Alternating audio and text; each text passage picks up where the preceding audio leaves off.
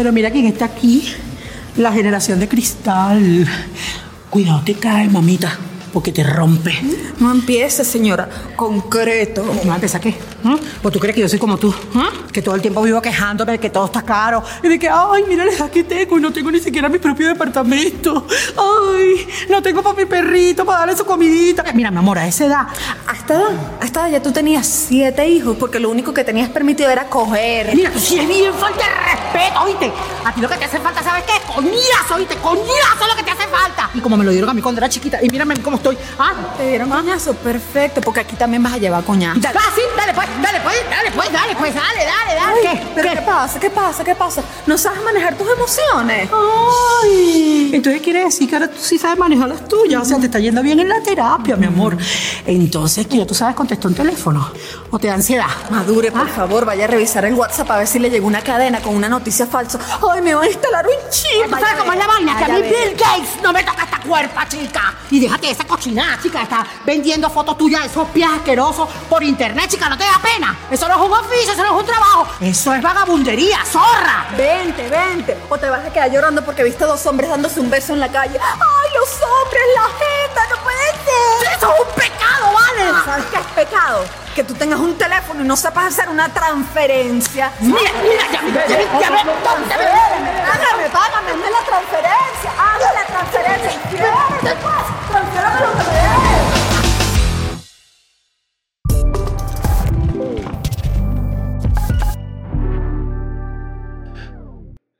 Quiero que estén preparados porque hoy es un episodio que, que va a soltar mucha chispa, que va a traer mucho enfrentamiento, porque hoy este episodio va dedicado al choque generacional.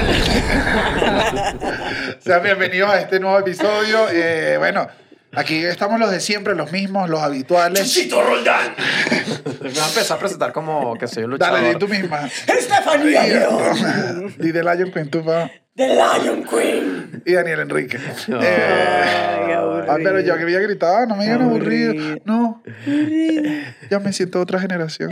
Ya no entiendo sus chistes. Miren, eh, nada, ¿por qué, voy a agarrar- ¿por qué escogimos hacer este episodio? ¿Por qué escogimos hacer este episodio? Bueno, principalmente porque hay que hacer episodios de algo. Todas las semanas. Y bueno, esta semana... Bueno, principalmente me gusta comer. Me gusta cobrar dinerito, vivir como de estos. Ok, olviden lo anterior. Eh, eh, decidimos hacer este episodio porque últimamente, no últimamente, ya tenemos como unos ratos que se siente, se siente cambio de guardia. Siento yo en lo cultural, en lo tecnológico, en todos los aspectos, yo siento que hay un, coño, sí hay un cambiecito de guardia, lo tenemos viendo en varios años y ha ido pasando y siento que cada vez es más uno Un cambio tectónico social. pss, y se Pero ustedes, ¿qué se está, ¿De qué es esto? Chucho, y estoy de acuerdo contigo porque se está moviendo lo que son las placas generacionales. Es ¿Qué hacen? que si boomer y ya. No, pero en verdad hay como, sí siento que hay como un cambio de guardia, siento, no, corríjanme acá, los millennials somos los que estamos, Somos los mejores. No, somos los que más no. estamos- no, no, no, Aquí. pero el, el mundo siento que es cada, de cada generación unos 10 añitos, siento Sí. que estos son los de nosotros. Ahorita son los años de Bueno, nosotros. eh, esta es nuestra edad de, la, de ser la fuerza económica laboral. Ajá, estamos en la edad productiva, más, la más productiva, estamos en, estamos en el momento. Y siento que hubo ese cambio de guardia y ha, ha habido, ha habido fricciones. Uno lo ve, lo ve. Bueno, tú te metes en Twitter y en cualquier post y es duro, ¿sabes? Dios Es- mío. es- Estefanía lo ha vivido. No, sé me- si no quieres contar. propia. No, yo sí, yo, yo aquí vine. No sé de qué lado estás tú, no sé a dónde vamos. Todos Yo aquí, yo aquí estoy es con los millennials, hermano. Los boomers dicen que tú eres la generación que tiene la cuca de cristal. Eso dicen los boomers, reina. Disculpa o sea, completa, no, la cuquita sí, la cuquita de cristal. Pero la generación de titanio, a mí me tienes mamá. Mamá, me tiene mamá, yo lo he dicho aquí, lo he denunciado. O sea, porque a mí me ha pasado algo en particular que, que es una investigación que yo me saqué del forro de mi culo, que es, no hay gente que haya expresado más abiertamente su odio hacia mí que como unos boomers, unos viejos ahí, que yo estoy tranquila, yo estoy así en mi casa y digo, coño, vale, jejeje, sí me gusta comer, bueno, cambur con leche condensada, cues, cues, cues. Y de repente me meto y alguien me está diciendo, eres una asquerosa, maldita, gorda, bruta de mierda, nadie te quiere, eres una idiota, mediocre, todo lo que escribes es una porquería. Y yo digo, Dios mío, ¿qué, qué es esto? Y me meto al perfil y es un señor así, o sea, siempre es la misma imagen. A mí me gusta cuando el señor como con, con dos hijos y una familia Cuando tranquila ve así. así, que, que, y eh, en la biografía dice, viva Dios, eh, dile sí a la paz. Aquí respetamos a todo el mundo. Y ese señor se echó una descarga tan chimba contra mí que inevitablemente hubo un punto en el que yo me puse a la defensiva. O sea, es como que... No sé si estoy empezando mal, pero es una gente que empieza agresivo y me pone a mí a la defensiva. Pero si ustedes son boomers, quédense aquí tranquilos. Tampoco vamos a... Esto está- Tampoco, no, no, no, bueno, no, no, no, no, tampoco. no lo vamos a decir por los tres, pero Estefanía está, o sea, Sí, sí, sí. Sí, está no, yo no, caliente. yo a mí me caen bien todas las generaciones, los Z, los No millennials, todos, los quiero a todos. No seas mentiroso. no quieres a nadie. Que tú me has mandado captura y que mira lo que dice esto, mírale la cara. jejeje. Chucho me ha mandado captura de señores. No, pero es que no, ni siquiera tú, señores. lo- ¿tú has visto que es verdad o no es Sí, verdad? en mi Ok. caso, las peores opiniones que hay en internet generalmente son de una señora que está acompañada de su hija y su nieta y tiene una foto de Cristo en Y algún tiene una lado. foto de Cristo y dice, viva la paz, yo no me meto con nadie, Y viva el usualmente amor. te escribe, ojalá te mueras. Y uno dice que bueno, pero señora. Señora. Pero está bien porque lo está pidiendo, se lo está pidiendo Dios de una vez. Tiene la comunicación más directa. O sea, es A veces gente- Jesucristo es nuestro mejor sicario. no es, o sea, coño, él es el que tiene todo el poder. Eso es lo que dicen las viejas, eso es lo que dicen las viejas. Pero- la señora. La Bueno, la señora, claro, pero- porque si Perdón, arranca. estoy la defensiva, No, voy, voy acá yo el primer Pero punto. Voy a tra- ya no, va, no, no. espérate un momento. Ajá, Me vamos. voy ya yo. respiré. Voy yo de una. Ajá. De una. Creo yo. Va- Vamos a hacer este ejercicio una vez para arrancar empáticamente, porque siento que no arrancamos siendo No empáticos. sé. No, no. Somos millennials. ¿De qué año qué año son millennials? Eh, son, los millennials son desde el 81 al 93. Recuerda que Pero- esto tampoco es súper exacto. Esto no es pero- súper exacto y cambia en ciertos lugares, pero más o menos esos son los años. Nos consideramos millennials los tres, ¿no? Sí. Sí. ¿Qué tiene de malo nuestra generación? ¿Qué, qué consideran que, que está mal en nuestra generación? Groseros. Diría groseros. Diría groseros. Es como no puedes pedirle respeto a los boomers Tú me estás si le, insultando a está- mí. si le estás gritando viejo de una. Que además es un insulto que tú sabes que a los viejos les molesta. Y no eso, sino que tú vas a ser vieja también. Claro, ajá. Entonces es un insulto que te van a dar duro. Yo le voy a decir a los, a los, a los alfa, díganle, ella le decía vieja, dile, dile, así insultala duro. Ajá. Eso Yo ahí sí me convertí, claro. mira, un señor de la paz. Nada contra la gente mayor, porque yo voy a ser un señor mayor. Yo soy ahorita zen, soy Cristo, diría yo, en este momento.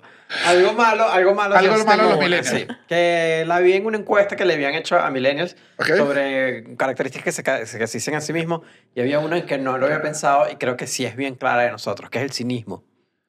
Somos muy cínicos, Los los millennials. O sea, no nos gusta... eh, hay un ¿Tipo grupo- por qué?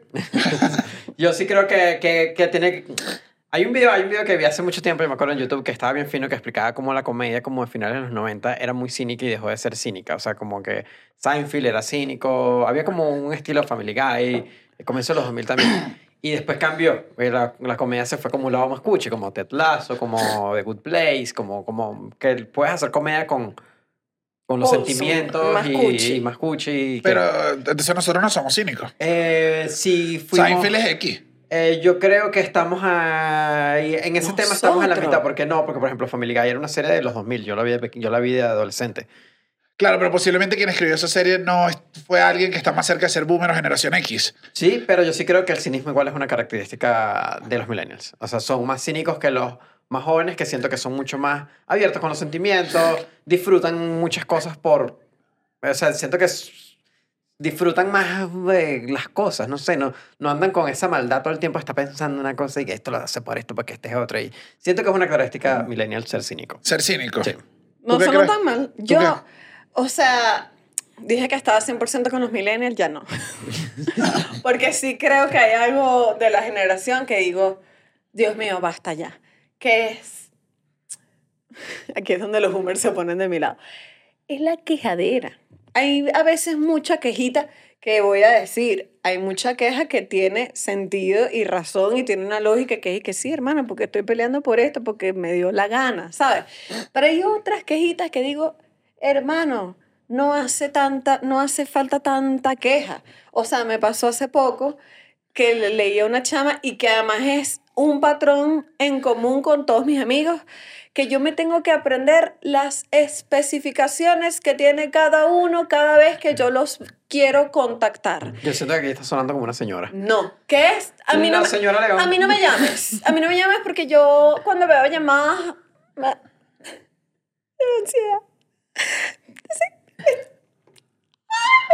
Llamando, no lo puedo creer. Es como... Ese soy yo en mi casa. Claro, Claro. claro, y yo así, este maldito chucho, ¿por qué no contesta? Vale, necesito la respuesta rápida. O sea, Mi hermana me odia por eso, porque mi hermana me llama y yo no- nunca la atiendo de ¿Por la qué no primera. Y Si no, le después le digo, mandas un mensaje, ¿qué pasó? ¿Qué pasó? Entonces me dice, te estoy llamando. Y me mismo. dice, no, bueno, pero es que para llamarme tienes que avisarme que me has llamado. pero tú quién eres, Mark. Zuckerberg.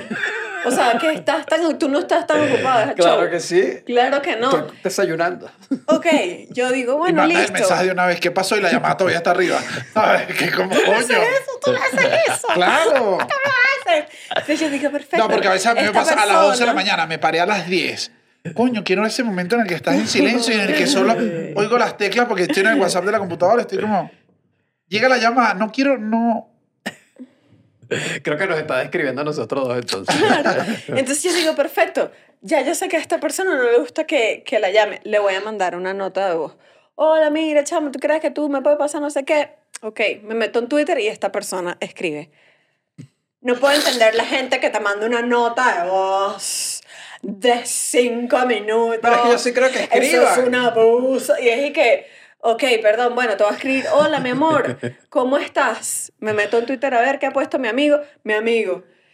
¿Para qué la gente te escribe y te saluda en vez de pedirte el favor de una vez? Y yo y que, marico, no me sé comunicar con nadie. Yo o por eso sea, yo quité hasta, yo WhatsApp quité hasta en línea. Tú no tienes en línea, no tienen azul, es como que... Pero es que, pero es que sí me parece que la gente se pone muy abusiva con las comunicaciones. Claro, pero si no quieres responder, no respondes y ya. También no, es como porque que entonces uno, la ¿por otra no persona se ofende. No, entonces dile, mira, disculpa, ahorita no estoy. No, Chao. imagínate, O no, pero yo no tengo yo que dar esta no explicación a la gente cuando no puedo, ¿no? Claro, Exacto. pero- Si no te contesté, dalo por sentado que no se están podía. picando, se están picando, se están picando, son fastidiositos. O sea, también pasa que hay unas quejas que yo digo, No, yo- yo diría- no todo el mundo tiene por qué saber que te molesta esto tampoco. Hay unas mucho más profundas que digo, bueno, sí, claro, Yo, esto yo tiene esta- razón. voy a defender a los millennials. Y es que Ah. creo que nosotros nacimos con internet y fuimos los que delimitamos cómo se manejan las redes sociales. Fuimos los primeros que tuvimos. Siento que de los mayores, porque me pasa con mi hermana, me pasa con mi mamá, que son X eh, boomer, Boomer. ellos no, ellas no aguantan si yo estoy en línea. Que puede ser que yo dejé la computadora y me fui hecho un tremenda paja para el cuarto. Estoy, estoy en el cuarto allá. Me ha pasado, o sea, y me suena el WhatsApp. El WhatsApp me suena. Estoy yo acá, acá, tremenda porno acá. Un pajazo acá. Me suena ya, sí, porque está en la computadora. ¿Por qué no me contestas si estás en línea? No estoy en línea. O sea, no todo, o sea, no todo lo que, o sea, que yo esté en línea no significa Creo que que te hace esté. falta el estado de lanzándome una paja. Claro. Pero digo, estar en WhatsApp no hace, o sea, Claro, yo entiendo que pero hay gente porque que las otras, requiere las y es otras, no, las otras Me generaciones risa que creyeron. este episodio arrancó con nosotros hablando bajito. Y No. dije, wow, va a ser un episodio donde vamos a hablar bajito. No, es que la- eh, lo estoy haciendo yo. Las otras generaciones creen que Que estar comunicado todo el tiempo es estar comunicado todo el tiempo. No, la vida sigue siendo igual y la gente se comunica cuando le da la gana y no siempre estoy. Deja, Bueno, tu, pero entonces deja tu show, no, no responda. deja tú tu show y deja de estar llamando No también. respondo, no y deja de estar leyéndome no el Twitter. Ay, que, que dijo mi amigo, cállate la boca si te sentiste No picadita, respondo. Estás reina. picado, Voy a tuitear, vale, voy a Estás tuitear. picado porque el chamo no contesta llama. ¿Qué pasa? Contesta para Estoy, decirte. estoy tuiteando que no voy a contestar. ¿Y tú qué características? Los millennials, ¿qué, qué tenemos mal? Eh, somos un poquito, creo que, pesimistas. Somos un poquito nube negra. Siento que... ah, no, no nube negra, sí. Somos muy... Qué duro es esto. Yo creo que Sí. todos somos así por... por creo que es una característica, pero siento a veces que es una característica que a mí me ladilla. Ya. ¿Sabes? Como que me gustaría. Coño, no sé, también yo creo que era un niño que me crié más con mamá y hermana mayor, ¿sabes? No entendía. no- La queja me llegó como. Dije, ay, ya, dejen la quejadera. Es la, la queja es lo que principalmente me Sí. molesta. Me molesta y que creo, pero también creo que esto le pasa a todas las generaciones. Somos medio inquisidores, aunque dijimos que no. Ah, no, ese sea, los es mil- top número uno. O sea, los millennials, eh, siento que somos, y para bien, somos los que estamos llevando conversaciones distintas, los que estamos intentando decir, ver, hay un montón de gente que no está visibilizada, hay un montón de cosas, es como, llegó el momento que hagamos el mundo mejor porque nos los dejaron hecho mierda, es la primera característica de los millennials, y si los boomers se atreven a decir algo y que, ¡ah! ¿No te gustó esa mierda? Ay, un palo, un palo, un palo. Y es que, bueno, no éramos mejores, bro. O sea, no éramos, estamos Sí. haciendo lo mismo, rey, pero Sí. los viejos. Y ya de por sí, toda la cultura occidental ha tratado a, los- a, los- a las personas mayores mal. Sí. Y siento como generación, estamos tratando bien a todo el mundo, menos a los Mayores. adultos mayores. Sí, sí. Siento Bueno. que somos, somos bien ingratos en eso. Bueno, justo eso también yo he leído unas cosas que es que no me van a creer lo que me pasó el día de hoy, porque todo el mundo tiene un complejo de Sex and the City. El día de hoy, la abuelita me dijo que estaba gorda. Es verdad, la abuelita es una maldita, porque no, herma- abuela, por favor. ¿Sabes que eso es una palabra que le molesta full a los, a los boomers? Mal, Maldita. Maldita es una cosa que no nos toleran. una No los cosa así toleran. que no, Alguien dejó un comentario otra vez y que este es el podcast donde dicen más esa palabra. Y Ni me- siquiera lo puso. la palabra por M, como que era Voldemort. La palabra que no debe ser nombrada. La abuelita me dijo, gorda. Y no puedo creer, o sea, como que yo entiendo que es sumamente doloroso, que estamos en una época donde no está bien hablar del peso de los demás. Pero o la sea, abuelita se casó con su primo. pero la, la- O sea, la abuelita, la abuelita se casó con a los su 14. primo, que lo odiaba, que la cayó a palo. O sea, es como que, coño, hay que ponerse también un poquito en contexto. Que uno y que dice, estás "Si la gorda abuelita-". también, reina. La abuelita no está mintiendo. No. Dijo la abuelita, ¿vale? que es que la abuelita es una desgraciada, sí, obviamente porque tiene otras nociones de la vida. O sea, también es como. Sí, creo, creo que para, o sea, para, para, para, para creer que somos más empáticos, No somos tan no somos tan empáticos. empáticos con los mayores. No somos nada O sea, empáticos. creo que tenemos una visión de que con los jóvenes sí, empatía total, cool, entendemos, todo bien, el Sí, mundo sé es lo bello. que sé lo que sea, o sea, sé lo que quiera hacer, ¿sabes? Pero Ah, con para- los viejos es que no. Ah, porque tú estás resentido, viejo cuño, y le vuelves a dar. Y es que cálmate. O sea, si queremos. Sí. Que, que además es una actitud horrible. o sea, Lo hablamos además fuera, que tú creo que lo dijiste. Que además sí siento yo que los millennials. Le llaman millennials, ¿sabes? Es como incluso ese nombre es medio. ah, fuimos los que tenemos redes sociales, las aprendimos a usar todas y estamos mojoneados y nos creemos siempre actuales. Y en un momento no vamos a ser actuales. Sí. ¿Qué? ¿Qué te pasa, mi bro? Yo siempre estoy con los jóvenes. ¿Sabes que eso siempre Incluso, eh, eh, incluso a los millennials me pasa que nosotros ya vivimos una que creímos que no nos iba a afectar y fue TikTok. Yo los recuerdo a ustedes dos, incluso amigos Sí. cercanos, comediantes más jóvenes y apenas apareció TikTok, que era como no teníamos, no estábamos abiertos al cambio cuando apareció redes sociales en, cuando estaba Instagram en la universidad. Yo ni que esté de foticos y comparto. Apenas llegó TikTok, yo nos vi a todos hacer como, pero ¿qué hay? Solo se baila. ¿Qué? Pero es que ¿Y, te molesta, eso. ¿Y te molesta que solo bailen? Estábamos Ah, como unos viejos así. Porque ese es el gobierno chino que se quiere meter en mi teléfono. Yo no le voy permitir al chino ese que vea unas foticos mías. Ah, mi amor, ¿quién que sabe qué hacer con siga todas las eso? foticos. Mal, porque Mark Zuckerberg está divino ya. Mark Zuckerberg se puso las pilas, gracias a Dios. Esto cae decir que Mark Zuckerberg está divino. Está bueno. Claro, chico, pero ustedes son unos ingratos. Ese chamo hace full ejercicio, le daba sus coñazos de los moscas. Ese chamo está rico, lo que pasa es que, bueno. eh, Lo que pasa es que el ejercicio no arregla esa cara. Eso lo dijo la abuela. ¡Ay, abuela, abuela! Abuela, no diga eso. Abuelita, no, No digas se eso. habla de los cuerpos menos del cuerpo de soccer. El de Zuckerberg sí porque es millonario, así que no pasa De los nada. millonarios, todas las otras reglas, las reglas aplican. Pero eh, sí, o sea, siento que es eso. Igual para que de repente hay gente que nos está viendo y no la tiene bien como. Coño, como cuáles son las las generaciones. Uno hay que poner en contexto que el- lo que conocemos ahorita y que tanto estamos hablando de que esta generación, que no sé qué, que la otra, no sé cuánto, es un concepto relativamente moderno. O sea, O sea, la división de generaciones. han, han existido generaciones desde los tiempos, ¿sabes? Salen generaciones cada vez que nadie hace. O sea, podríamos, claro. podríamos decir que a todos los años hay generaciones en los que nacen, pero desde un tiempo para acá tiene que ver, después de la revolución industrial y tiene que ver con cambios mucho más tecnológicos, decidimos empezar a contextualizar las generaciones en periodos como de 20 años que más o menos son los que el tiempo en el que hay un corte principalmente tecnológico, pasan muchas cosas, eventos, guerras, pero tiende a ser la tecnología, que igual una guerra es tecnología también, porque da trabajo para un montón de cosas, son los eventos que hacen como, como Sí, un corte. Y crean, y entonces son los tecnológicos los que hacen grandes cambios. Entonces, las generaciones pasadas, o sea, antes de la revolución industrial, No, bueno, es que todo el mundo vivía en la misma casa sin No, contacto es que con todo- el mundo Todo exterior. el mundo era un campesino y que estoy aquí, tú sabes. No, bueno, pero esta llegó hoy. no, esta chama odia a los, odia a los adultos mayores. Esta chama Al revés. debería. Hermano, a ti, estoy tú, mira, tú eres de las en que te quejas campo. cuando te agachas. Tú te agachas y te quejas. y Pero porque ustedes se tomaron campesino mal. Vivo en un campo, es literal. Vivo en un campo. Estoy aquí cortando mi maíz. Bueno, tengo un patrón, qué sé yo, o soy dueño de esto. ¿Y qué va a hacer tu hijo? Lo mismo, o sea, es como que no había como un gran cambio generacional. O sea, como que tu hijo no iba a trabajar en algo muy diferente a lo que tú estabas haciendo hasta, hasta Claro, la, este fami- momento la familia ya- ha sido Sí. carpintero y voy a ser Ajá. carpintero y yo voy a ser carpintero Y con los mis vecinos hijos. eran muy parecidos, todo el mundo era muy igual en general. Todo el mundo era muy, muy Entonces, igual. lo- los cambios en cuanto a pensamiento, a, a, a calidad de vida, o sea, las cosas no cambiaban, ¿sabes? Como que, eh, ay, llegó la penicilina y, y el perro ya la penicilina para allá, ¿sabes? En el invierno, el lobo.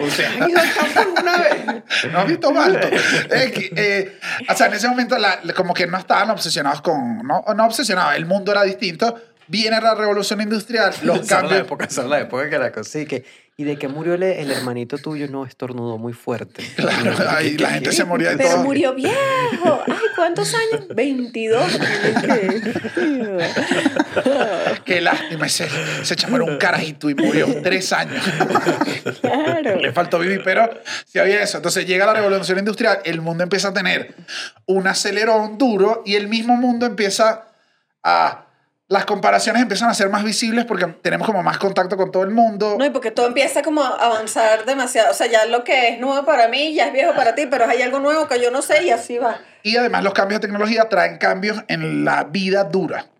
Entonces empiezan a ver los cambios y desde si nos vamos entonces a los boomers, que de hecho es boomer por boom, que es el boom económico en el mundo entero, es el momento donde se está poniendo en este lado del mundo todo es el capitalismo, eh, em, ¿sabes? El capitalismo empieza como a arrancar como es y viene billete. Entonces a ellos les toca vivir un momento donde es el mundo teniendo billete y el mundo entendiéndose como mundo. Entonces dicen, vamos, o sea, los boomers que uno ven ahorita fueron posiblemente la generación que tuvo acceso a perico más barato de, toda la, de todas las generaciones de las Y no últimas sé si barato no, por lo menos tenían para comprarlo. Sí, No, no, creo que fueron los X. Ah, Porque el- el- los X no sé todavía por qué no nos desviamos para acá, pero Claro, creo que el todavía- boom del perico fue como en los 90. pero todavía, pero ellos tenían acceso, todo se estaba Sí, sí, gestando. sí, sí, en sí. la época de ellos había billete. Y entonces la vida de ellos, esa la generación los, boom, eh, los boomers, se crean en un ambiente que era hacer dinero. Hacer dinero y es como que éramos eh, pasó esto, éramos carpinteros. Tú eras carpintero, yo era carpintero, llega la época boomer y es como que El hijo no, es médico.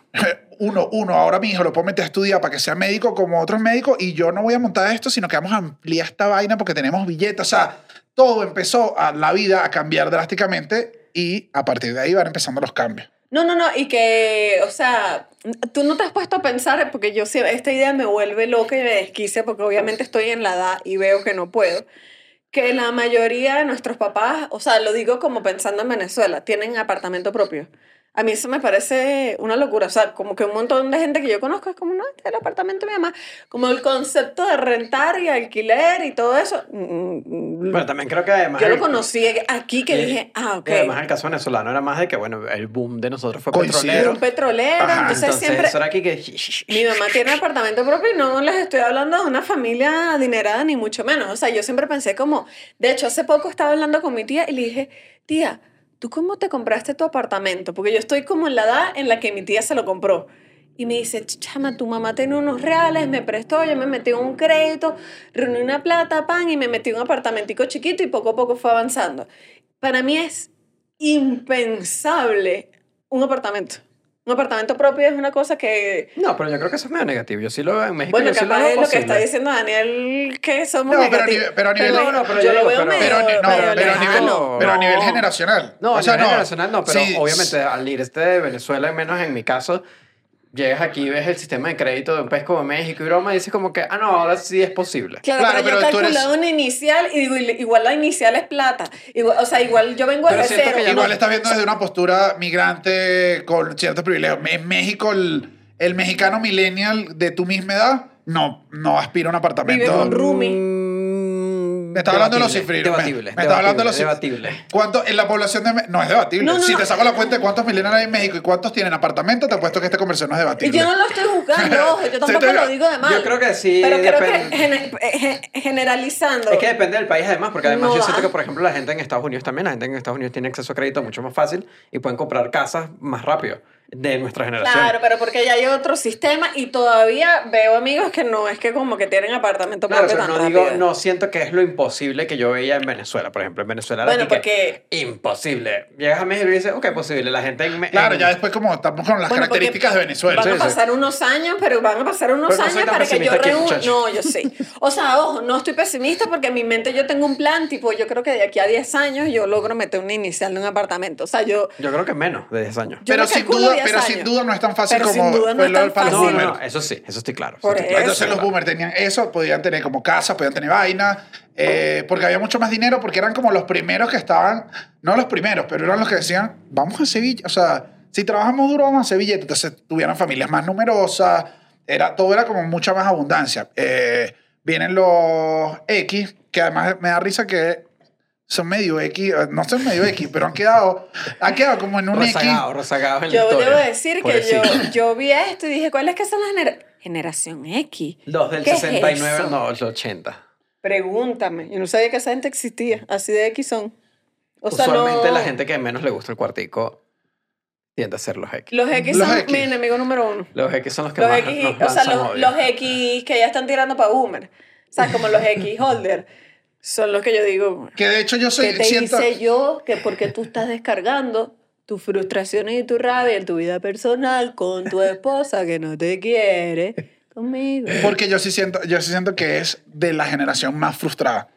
Porque es una generación... Ellos. No, Daniel. Yo Claro. creo que los millennials están mucho más frustrados. Pero ya vienen de a la nivel segunda- de capacidad de hacer cosas. Pero ya nosotros venimos en la segunda frustración que ya nos permite es, bueno, ¿qué hacemos para Ya no somos estar? zen, ya estamos- ya estamos ya somos buscando, zen con la estamos buscando frustración. soluciones. Por eso nosotros somos la generación que es y que, ¿por qué no vas a terapia? Los otros era impensado. Vienes de una familia que era mucho más conservadora. Vienes de los baby boomers que fueron tus papás, los papás de los X fueron unas estrellas. O sea, ¿Los, ¿Los qué? Los boomers, los o boomers. sea, los, Ah, boomers, los papás. los boomers, y ponle antes, vienen todavía de un boom muy arrecho. Ajá. Cuando nacen los X, crecen en un ambiente en el que sí se puede, pero ya no pueden tener tantos hijos y para ellos la familia como tradicional fue algo que estaba mucho más marcado. Ajá. Eh, el sentimiento de ellos era mucho más rockero, era mucho más de... Hablas de los X ahora. Ahora de los X. Ah, el sentimiento de los X fue... eh, mis papás son una estrella. O sea, yo vengo de O una sea, tú estrella me estás diciendo que quedaron bajo la sombra de sus papás. Quedan bajo la sombra de su papá, las músicas tienden a ser más oscuras, todo tiende a ser pelea contra el sistema, fuck la policía, fuck la no sé cuánto, y yo siento que caemos los millennials y dijimos, mira, la fuck la policía no sirvió para un coño, o sea... Hermano, este- fuck la policía ya no me gusta. Yo ahorita lo que hago es, mira, pa, pa, pa, perreo, perreo, Claro. me gusta el perreo. Y viene un viejo y te dice, el reggaetón es lo peor, que viva el rock. Y viene que, hermano, ¿de qué estás hablando? Si a mí lo que me gusta es el perreo, perreo. Claro, y caímos nosotros entonces en eso, que es, mira, ya nosotros no tenemos real por qué pelear, o sea, los X al menos tenían la... Les había... Lo habían como... Yo me imagino ¿sabes? Lo, lo- que- lo habían tenido atrás. Nosotros ya no nos llegaron, nos llega duro. Caímos además en posiblemente cuando todos nosotros entramos en edades laborales que empezamos a trabajar, entramos durante la crisis económica más fuerte que tenían en un montón de años en el mundo entero. O sea, nos cayó un momento duro que no teníamos nada de qué agarrarnos. Y los millennials decimos, entonces tenemos que buscar nuestro propio Nuestro objetivo, nuestro propósito en la vida, Ajá, conseguir te- significado. ajá, tenemos, que, eh, tenemos que ver qué somos, como nuestra identidad, qué somos nosotros. Y cuando empezamos a ver para adentro qué somos, decimos, hey, pero es que ustedes vivían bajo unas reglas como impositivas que podemos empezar a cambiar. Entonces, siento que eso- esto viene de la mano también de que a mitad de niños nos lanzan que hay internet y es como que tenemos una herramienta nueva, entonces el cambio lo entramos mucho más culpa. No, los vimos además, vimos además otros países. Vimos además otros, pa- tenemos entonces una... Porque el- además, si tú, el si tú mundo. eres un chamo con internet, a mí me pasó así, que si a finales de los 90 era una locura, porque decías y que Noruega y veías Noruega y luego ponías Big Tits. ¿Tú hacías eso? Yo estaba todo el día así, mira, en Yahoo Respuesta. Sí, para hacer una torta necesitas harina. Salve el mundo. Yahoo respuesta todo el día, todo el día respondiéndolo todo. Yo, respuesta. Pero yo tenía. usaba Yahoo yo llevaba respuesta, mi. no re- preguntaba, pero lo No, yo respondía. Ah, tú respondías Claro, y respuesta. tenía mi puntuación porque mientras más respondía, más puntos tenía. Ah, pero tú siempre has sido uh, intensa con este tema. Mm. Después pasaste a Google Maps. Claro, a mí Siempre me gusta como. como Tú ayudas a la comunidad en a mí me gusta ayudar a gente. El rincón del vago, ¿verdad? El señor de las tareas. Claro, Lo que pasa que- es que ahí el material no era muy bueno. Que a El mí me- rincón del vago una vez llegó un, un compañero del salón de clases, un mediocre chico, que tú sabes que si tú copiabas del rincón del vago, tú tenías que hacer copiar, pegar, borrar los numeritos, borrar Claro. los hiperlinks, acomodarle unas palabritas aquí y tal. El mediocre hizo así, copiar, entregar. Y tenía hasta que si eh, Noruega, uno. O sea, Claro, con el numerito arriba. Y la profesora, ¿y qué? Amigo. Y le dije, "Ah, maestra, coño, Ahora, no no sirve ni para eso. Chat GPT. Ahora tienen chat GPT, que es más Claro, fácil. no, no, no. Y entonces nosotros es como que, ajá, pero tú vas a confiar en todo lo que te diga eso. Como tú confías en el rincón del vago, siempre es lo mismo y más bien tienen herramientas, siempre las herramientas. Por eso digo que las generaciones van bien de la mano de la tecnología, que es que te permite. La tecnología nos, nos hace, nos quita problemas, en algunas veces nos da unos nuevos problemas que hay que discutir, pero te quita problemas y te permite ver hacia los lados, que es como que, por eso entonces los boomers eh, y los X tienen esta frustración de, ah, pero es que en mis tiempos la gente ah, aguantaba el chalequeo. Sí, y ahora tú estás denso, bro. Y Ahora, tú, y ahora tú ahora, con un poco de traumas y represiones. ahora yo resulta que me meto en Hermano, Por internet. favor, si tú le estás pegando a mamá desde que tenía 25 años, tampoco es que tú estás... Entonces uno se puede meter en internet ahora y se da cuenta, uno, que no estás solo porque puedes conseguir cualquier grupo. Sí, pues, ah, ya hay una gente que le gusta lo mismo que le gusta tú en Noruega. Entonces estás viendo Big, eh, Big Dick allá con tu amigo en Noruega.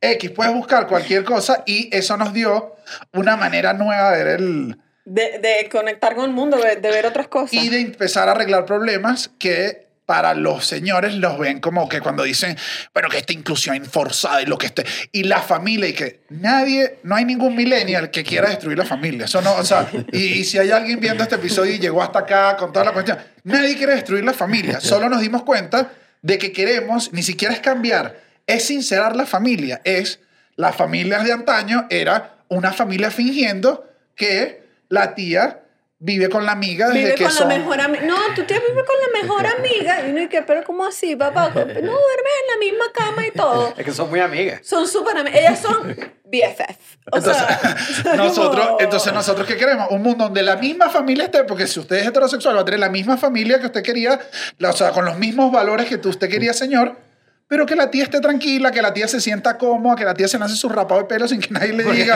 además O eso es sea, una- es otra locura también, que siento que es una creencia boomer que, que creen que la tía lesbiana va a llegar a convencer a todo el mundo, que va a estar persiguiendo y que no vengan.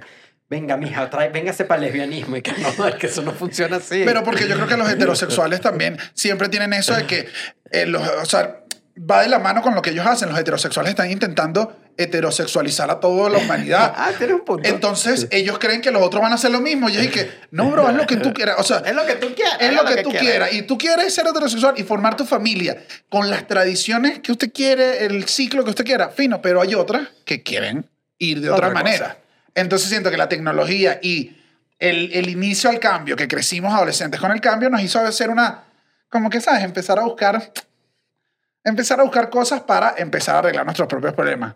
¿Qué pasa? Que yo sí siento que somos inquisidores, como dije al principio. Sí, somos, somos un poquito... inquisidores. No, Sí, bueno, sí, fue- sí. fue- fue- exploró su tema. No, porque estamos... Claro, coño, le di, le, le di la tesis, le di la tesis. Y ahora caemos entonces los Z, que eh, uno todavía lo estamos descubriendo, siento yo que no tenemos, pero hay algo que yo veo que ellos tienen, que es nosotros las redes sociales, por ejemplo, nos cayeron como droga.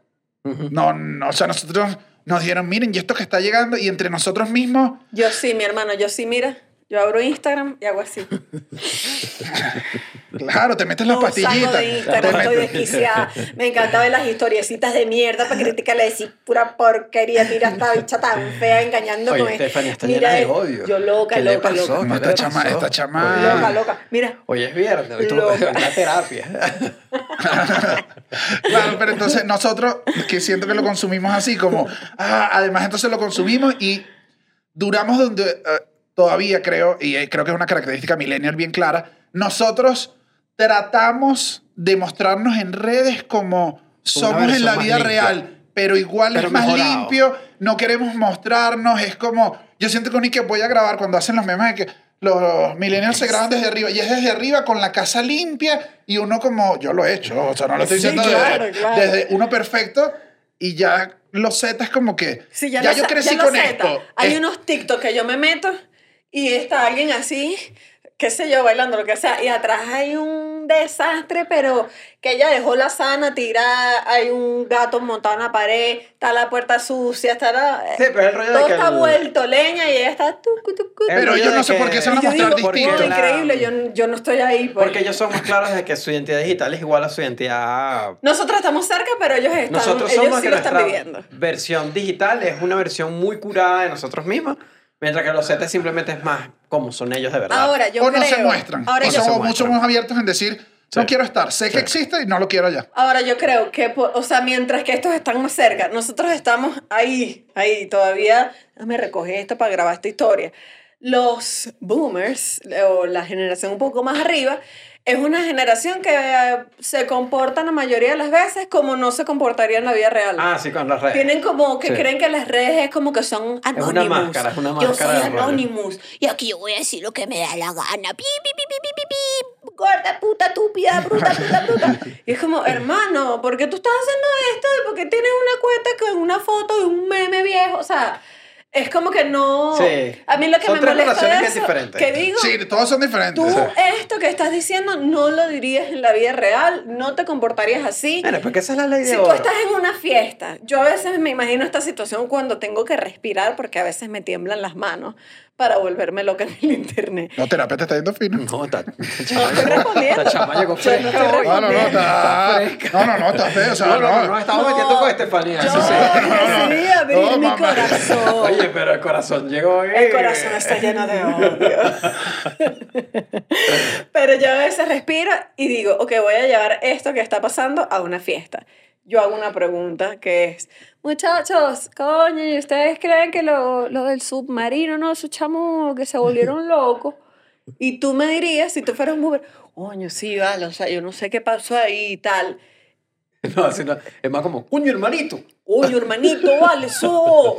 Oh, joda, vale. Gastando esos reales y no. Ahí me llegó, ahí me llegó, a mí una cadena que decía que eso el submarino eso A un portal para otra dimensión. A mí me llega, mira. a Ese millonario me, me da 10 mil dólares.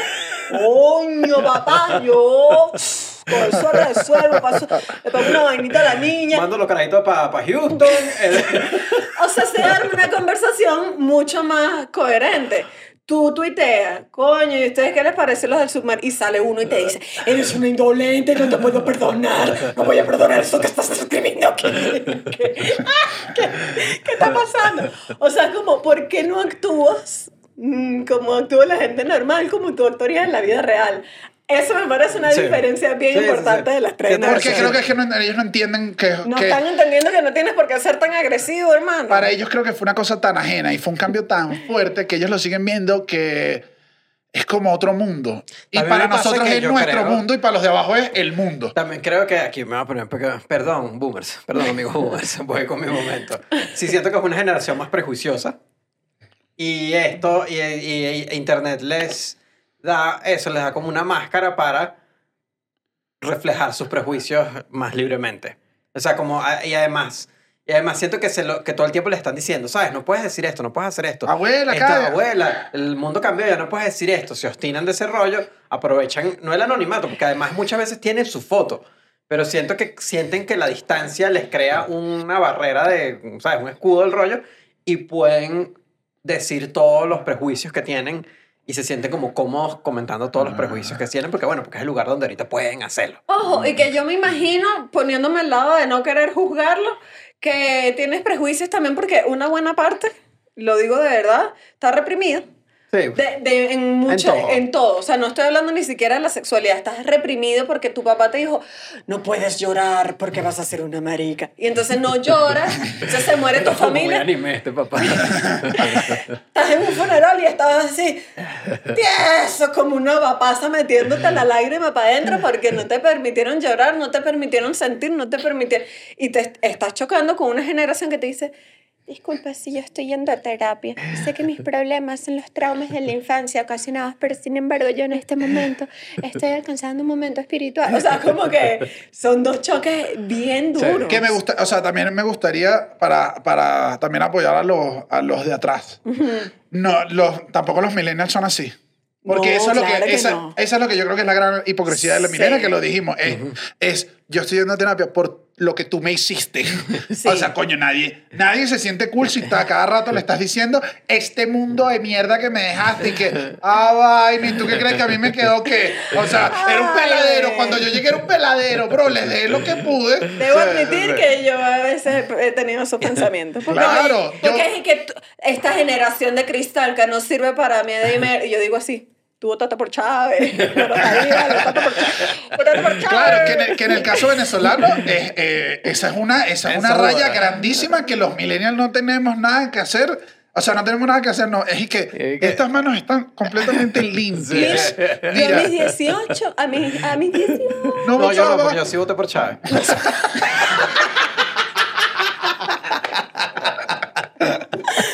No, voté, voté con 11 años. Porque tú sabes, Chávez te da una cédula y tú, tú votabas con 11 años. Yo quiero Chávez. Chávez me da el bono de la patria. Yo quiero Chávez. Tú chiquita. Y dije que. Yo con Arriba. su canal Mansur y Nokia. La primera palabra que dijo Chuchito, pero arriba y a la izquierda. O sea, como que también me disgusta. Pero eso, como venezolano, como venezolano, como venezolano, allá yéndonos a un caso, porque además generacionalmente, cada, cada lo Cada dijimos al país. principio, cada país Claro. cumplen como esto porque siento que los cambios tecnológicos grandes entran, pero no entran igual donde tú estás y nosotros vivimos además un proceso que nos cayó en la mitad. Sí. Hay una división grande entre los X, los, los X boomer y los millennials que dijimos, nosotros no hicimos eso, en la gran parte de los Claro, pero, millennials pero ni, se siquiera, va... ni, siquiera, ni siquiera viene de gratis, ¿sabes? Como que yo no tendría por qué pensar eso, no tendría por qué decirlo, ¿sabes? Tendría que ser una persona sin resentimientos. Pero entonces viene, no sé, una persona un poco más mayor que yo, un boomer, y tuitea la generación de cristal que no trabaja y se la pasa siempre llorando. Hermano, yo en Venezuela tenía tres y cuatro trabajos al mismo tiempo para meter plata a mi casa, a mi familia, a mi hermano y mi mamá. O sea, mi casa todo el mundo metía para ver si comíamos arepa de yuca, ¿sabes? O sea, como que tú me estás poniendo a mí en un contexto en el que yo me la paso una lloradera, mi, mi, mi, mi, y es que, hermano, esto, esto sí es culpa tuya, lamentándolo mucho, porque usted sí votó por Chávez, ¿sabes? Y en mi casa no, yo no voté. Y entonces ahora tengo cuatro trabajos, o sea... No quiero que sientan como que tienen que tener un Como es un sentimiento de ataque. culpa. No, no, no, como que tienen que tener un sentimiento de culpa. Pero ¿por qué razón tú me estás diciendo que yo soy un maldito inútil llorón cuando yo no paro de trabajar 24/7 y sé que me van a costar muchísimo más las cosas que lo que le costó a mi mamá comprarse un apartamento? Ojo, todo- o sea, es, es full ingrato. todo- También me parece una actitud que es como... coño, Todo hermano, esto es no la, igual nada. todo esto es la brecha generacional, que De es la diferencia ah, justamente. de esto trata el episodio, que la idea es tratar de bajarla para que uno pueda trabajar mejor entre generación y generación, Esto pero, es como una terapia grupal, ¿no? pero Pero, siempre pero entre nosotros mismos sin ninguna de las sin generaciones ninguna, de sin, sin ninguna de las otras generaciones, o sea, para no estar como, la- la- para que no nos ladillen. Pero hay, hay que cerrarla. Y sí siento que tenemos esa y creo que falta empatía de lado y lado, porque es este que tú me vas a decir a mí que yo no trabajo y para las generaciones de arriba, porque eh, yo entrevisté, le escribí a un par de personas, Boomer y, y X, y les puse que además considero que son personas mega inteligentes, que con muy buen sentido del humor, que todavía se mantienen, y a veces igual les he visto ya unos comentarios que empiezo a sentir como que ya hay una distancia y les pregunté, háblame, ¿sabes? Quise, yo quise ver qué pasa del otro lado, por qué te, qué pasa, y me dice, llega un momento que todo empieza a cambiar. Hay un momento grande en el que tú estás manejando el mundo, es decir, nosotros ahorita nos sentimos que tenemos a Dios agarrado por las chivas. No me digas ¿Sabes? Que tú eso. estás vacilando. Y llega un momento que uno es raro, es raro porque volteas y vuelves y ya la gente no está hablando de la misma manera. Entonces, naturalmente no, el- es, la- es lo de la vida, no sentirte parte de, te hace alejarte. Y hay una cosa que nosotros hemos dicho, que esta persona me lo dijo exactamente, y me dijo, te empiezas a tú mismo a refugiar en, eso ya no es para mí. Claro. Ajá. El ok. eso ya no es para mí, te dice, para mí es nada más lo que es para mí, y de repente entonces eh, uno de los casos puntuales me decía, no entiendo cómo se consume el entretenimiento ahorita, que es un cambio burda de grande Sí. que vivieron las generaciones pasadas. Es como, no entiendo cómo todos lo ven en red, no entiendo cómo... Tú nada más ves televisión que si en YouTube. Pero no ves televisión, pues solamente ves lo que... Bueno, la generación de nosotros quitó el cable. Sí. Yo supe que mi hermana estaba empezando a cambiar, que no estaba entendiendo el mundo, cuando me empezó a mandar memes. Dije, esta chama se fue. Abuelita, abuelita. Pero yo vendo memes. No, pero me mandó unos memes. Mira este que me pasó en esto hace, hace poco. Lo voy a poner en la ahí. pantalla. Léelo ahí, léelo ahí. Querido Santa, ya ves que no entiendo la letra. Es como una Querido carta de Santa Claus en un a cactus. ver si esta carta también te la pasas por los juegos como el año pasado. ah, claro, y un cactus. Estamos explicando un meme que señores, Claro, nosotros. y yo lo vi y yo hice, ¿qué, an- ¿en qué anda mi hermana? Que, Sí. O sea, tuvimos una diferencia generacional con el humor. Me pasó unos memes Pero como... eso sí, es, eso sí es a juro. Bueno, yo me imagino que va a pasar siempre, Sí. obviamente, pero, pero me- me di cuenta que una persona sumamente inteligente, ¿sabes? Como conectada, un día dejó de ver y un día dijo, ay, mira este meme, ya no es junio, ahora es julio y Julio Iglesias, ¿sabes? Una No, cosa... ese- ese- Coño, ese meme sí. ese ya. Yo he sido bien empático. generación X. Yo he sido, yo he sido bien empático. Mi hermana. Ese Yo he sido bien empático. Hay que meterle un tiro a ese meme que es una mierda Una meme. mierda. Bueno, no se los quise mostrar porque me parece que este era peor, pero me pa- ella me pasa los memes de... Igual no muestre más memes, no, que no, se no, sienta no, abuelita sí, ya. no, ya. Se Ya sienta no, abuelita sí, usted perdón, o yo perdón. mostrando memes, abuela. perdón. Abuela, no muestres más memes, por Dios. Pero, pero sí, o sea, es como... eh, ok, igual me pasa con lo que estás diciendo. O sea, no, yo digo porque para, estamos hablando de gente mayor. que hacemos el ejercicio. Eh, Ellos, o sea, Claro, uno pero, siempre... pero hay unos chamos, incluso, unos chamos, digo, gente de mi edad. O sea, gente que tiene 32, 33, que ven algo nuevo y te salen con, ay, ay, no, yo eso ya no, chamo, yo no entendí. Pero o sea, ustedes me han hecho eso. bueno, ¿Con qué? claro, uno con lo ha hecho y mil tú también cosas. lo has Dicen que, hecho. ay, ay, no, eso ya no, eso ya no es para mí, eso lo hace uno. O sea, este, este es el Eso comienzo. lo hace uno, por eso uno tiene que evitar hacerlo porque ahí es cuando uno se empieza a envejecer. No, yo creo- yo creo cuando, que- no, cuando no empieza, cuando empieza a dejar de, de entender, pero a propósito. Yo creo Como que, que, yo dices, creo que ya hay, eso no es para mí. Yo creo que hay varias capas. Hay unas donde, o, o con cierta edad, sí creo que es irrelevante. ¿Sabes? Obviamente, ya cuando empiezas a tener, qué sé yo, cuarenta y pico años, no te va a interesar la música de veinte y pico, porque es que eso no es para ti, eso no habla para ti, las letras no son para ti, es como estás No están, escuchando no, están cosa. respon- no están respondiendo a... A ti, a, a tu edad, a tu ¿Qué es, generación. lo, qué es lo que le pasa a los, a los rockeros? Era Ajá. cuando, cuando el rock estaba, creo que había peli- peli- eh, peleas políticas mucho, era como, eh, el pueblo necesita, ¿sabes? Era como, Sí, la, la, la música hablaba de eso y ahorita no entienden de repente que es como, ahorita sí la sexualidad es una cosa mucho más libre y, y las mujeres quieren expresar su sexualidad y es y que, pero ella, ¿por qué tiene ese? Porque de eso se trata, o sea, la música que están oyendo los jóvenes es la rebeldía del momento y no Claro. es tu misma Sí, rebeldía. Pero hay otros temas que yo sí creo que, que mucha gente mayor a veces lo deja por fuera, que es entender el mundo en general. Y que ahí sí está mal, porque eso sí es lo que yo creo que te mantiene. Obviamente tú puedes conocer, conocer personas mayores de diferentes niveles. Puedes conocer una gente mayor que está completamente desconectada del mundo y que no saben nada y que se perdieron y que tú le dices y el abuelito todo perdido. Y como también conoces obviamente gente mayor que está clara de lo que está pasando en el mundo, que está clara de todo y más bien es una gente que es, es muy inteligente. Es al revés. Creo que es diferente que el abuelo esté pendiente de eh, peso pluma a que esté Claro, no es que tienes que volverte un ridículo, no es que el abuelo va a estar. Compa, ¿Qué le parece esa morra y que te guste? Que... Abuelo, a usted no le gusta la morra. usted no sabe qué es una morra, usted nunca no, no sabe qué es México, pero, Pero el mundo sí tiene que... O sea, yo sí creo que... pero tienes no que entender, rollo, tienes que hacer un ejercicio en entender. Porque si no va a ser víctima de broma, va a ser víctima de información falsa, de qué sé yo, cualquier locura que, que pase. Yo creo que pasa, bueno, me gustaría decir que son solo los boomers, pero también es una mentira. Pero hay muchos discursos, o sea, el Internet permitió que la democratización de todo, de la información, de, de la comunicación, que tú digas, yo puedo hacer lo que me da la gana, todo el mundo hizo lo que le da la gana. Y entonces es como que hay muchos discursos radicalizados de jóvenes y de adultos que te lanzan una locura total.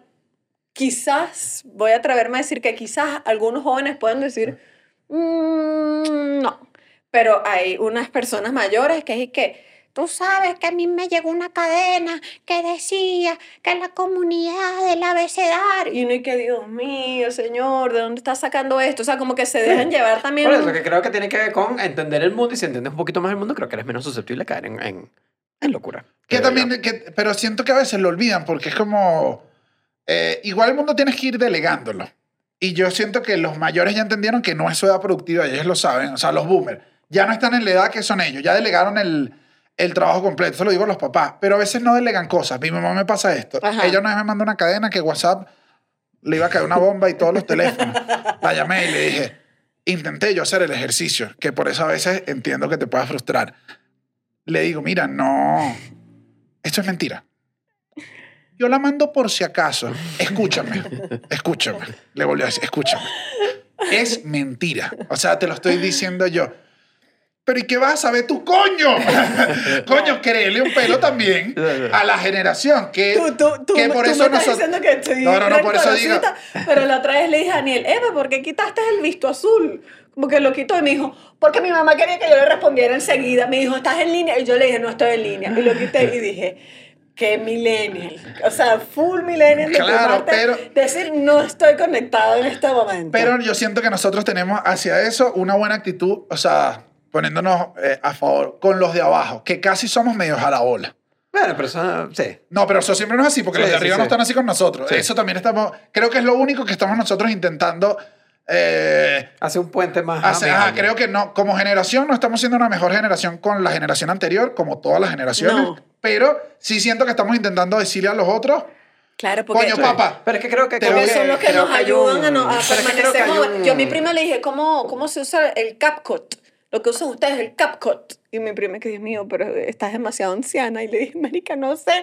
Y no, yo no sé editar un video en el teléfono. No, pero es que yo creo que además, es que creo que es más a un nivel de valores. Creo que es que a nivel de valores estamos más parecidos con los Z que con los X, por ejemplo. Bueno, sí. ah, va o sea, los, los otros van a ser los que... Es, no, Los alfa, van son los que nos van a golpear. Son los que nos van a odiar a nosotros, en verdad. Los que nos van a sacar los prejuicios Sí, sabrosos. sí. Los que nos sí. van a decir, a decir que no hicimos nada.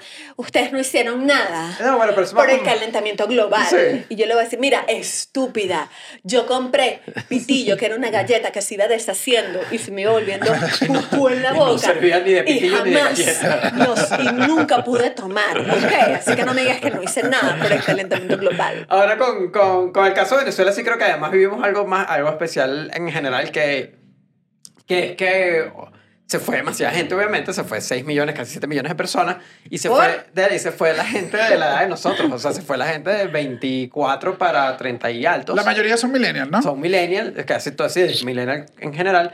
Y siento que eso está haciendo que en Venezuela, esto es una eh, hipótesis mía sin ningún tipo de basamento, eh, yo siento que está haciendo de que el choque generacional dentro de Venezuela Este- sea más grande todavía, porque son los Z que ¿El se qué, quedaron. disculpa? El choque, el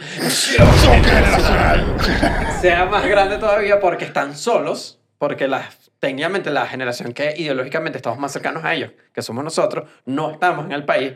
No, no estamos físicamente. No estamos Y físicamente. esto es muy doloroso, pero también pasó en Venezuela particularmente que no hubo acceso como a cosas, ¿sabes? Como que es imposible pagar un Spotify, un Netflix dentro del país, tiene que hacer un chanchullo.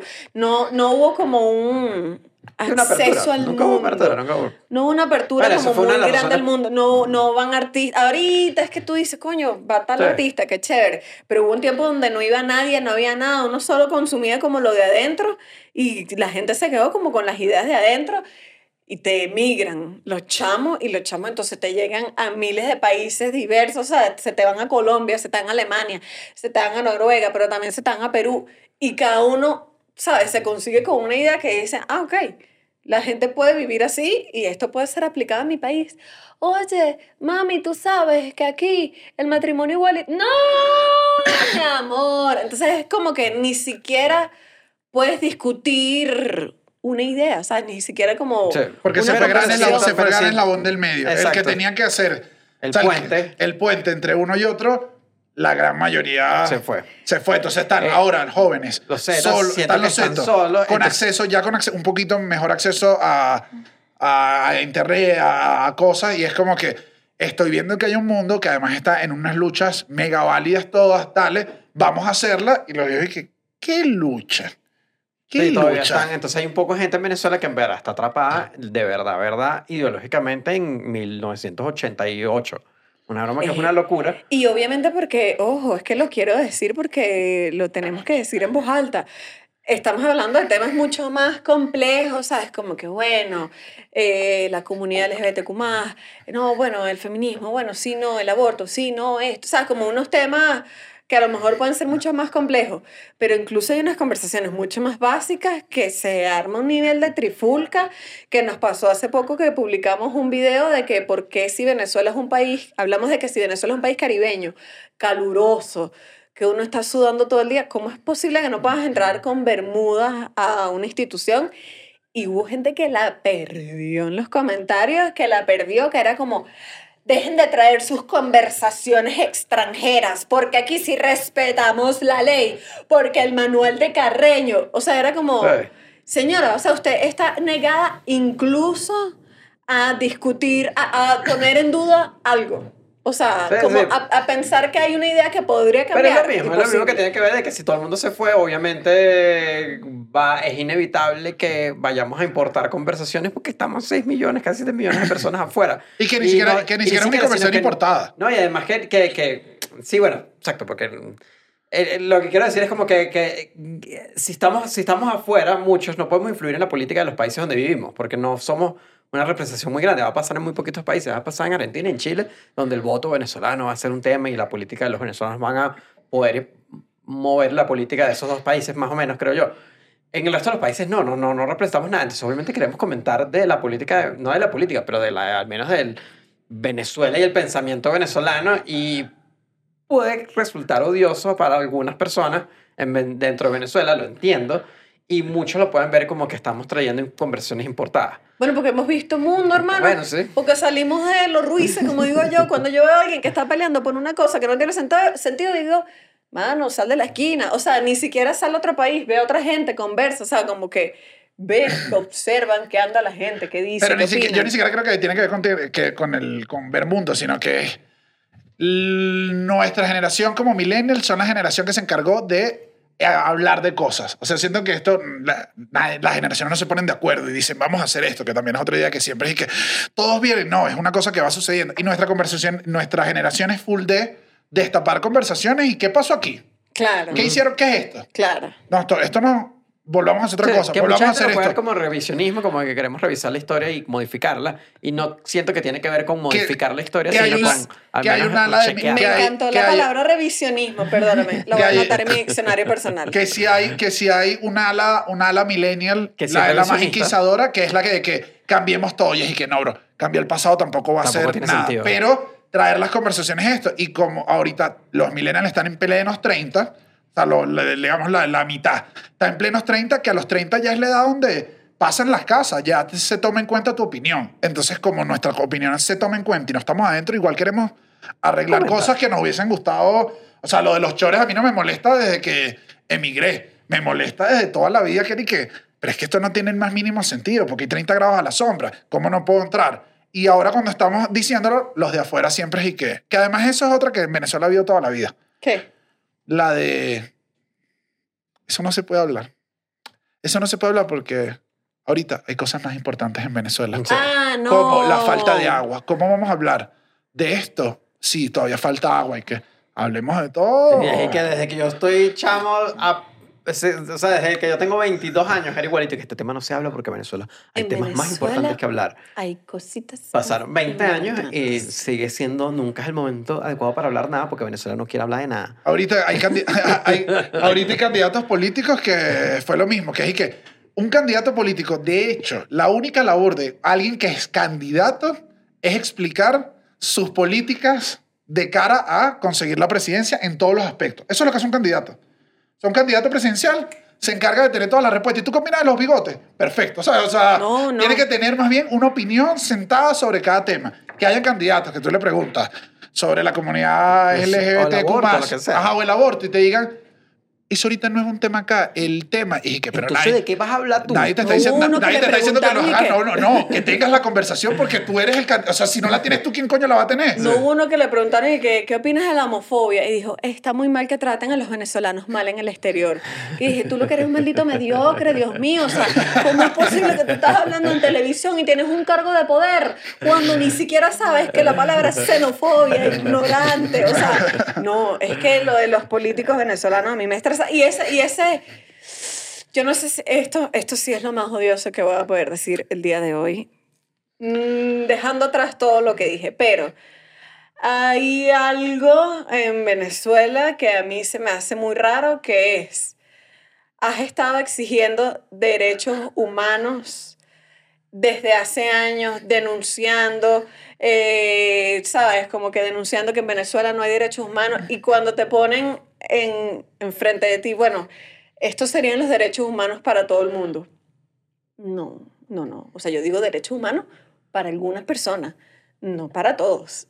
Esa visión de, de, de no aceptar, de no ver un nuevo mundo, de no ver lo diferente, de entender que todo el mundo entra en los derechos humanos, tomando en cuenta que Sí, has vivido en una dictadura por bastantes años y que no puedas, consider- que no puedas comprender lo que es no tener derechos, a mí me parece rarísimo. Es poco empático. Es poco, es poco Eh, empático que digas los derechos eh, humanos para que la guardia no nos pegue, pero que esa guardia saque a esos bichos que se están besando ahí adentro en ese, en ese Pero Friday. esa gente que se Sácalo de ahí. ¿Para qué se quiere casar? ¿Qué es eso? O sea, es como una visión que no me Sí. queda del todo clara. No, pero en verdad yo creo que... mm, Es que en Nos el fondo... pusimos intensos. Nos pusimos intensos, no, pero es que en el fondo el, eh, Venezuela no Venezuela es conservadora. quiere mucha libertad.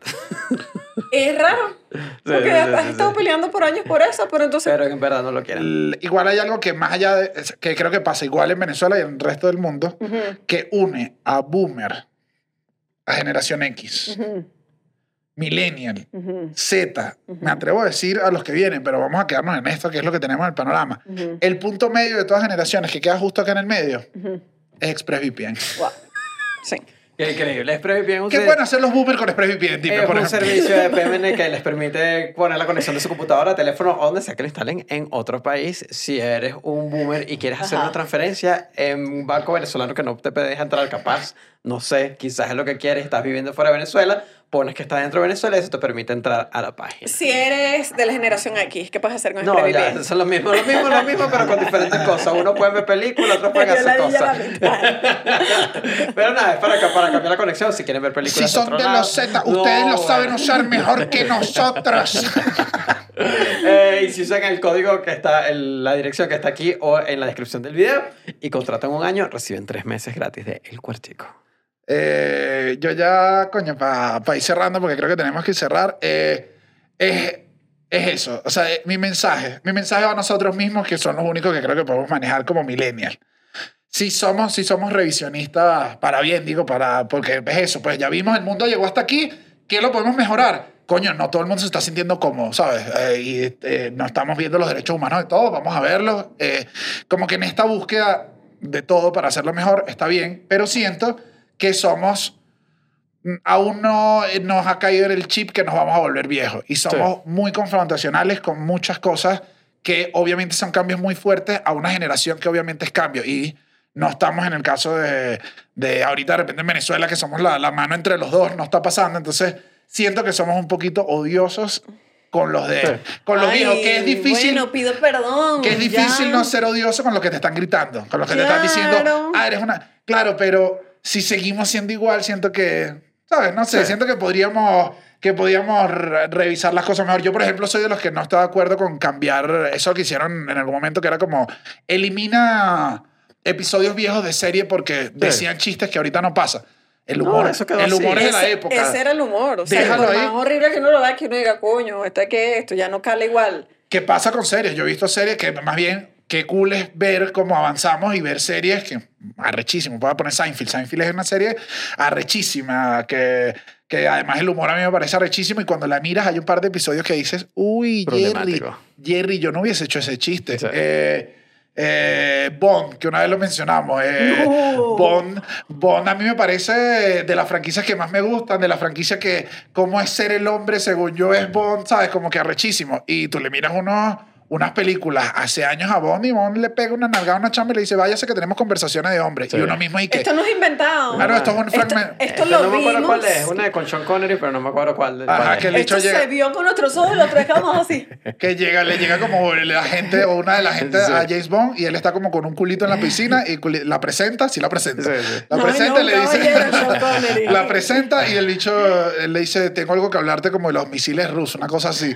Y eh, Sean Connery se voltea y le dice, men's talk y le da una nalgadita Conversación así. de hombres. Conversación de hombre y la lanza. Entonces, eh, La chama se va a montar un arroz. quitar eso para mí fuera un error, ¿sabes? O, o decir, todo eso es horrible, no está bien. Y en el momento que, pero en el momento que se hizo, las cosas eran distintas, ¿sabes? Eh, la chama que la nalguearon tuvo un trabajo y ella, obviamente, ahora actualmente todo es mejor. Sí. Lo que creo es que no podemos irnos para atrás diciendo que todo es malo, sino entender que, coño, un poquito aprender pasado y no caerle a palo a los viejos. Porque yo, esta chama aquí No, es no, no. dura con Sí, los viejos. sí, sí.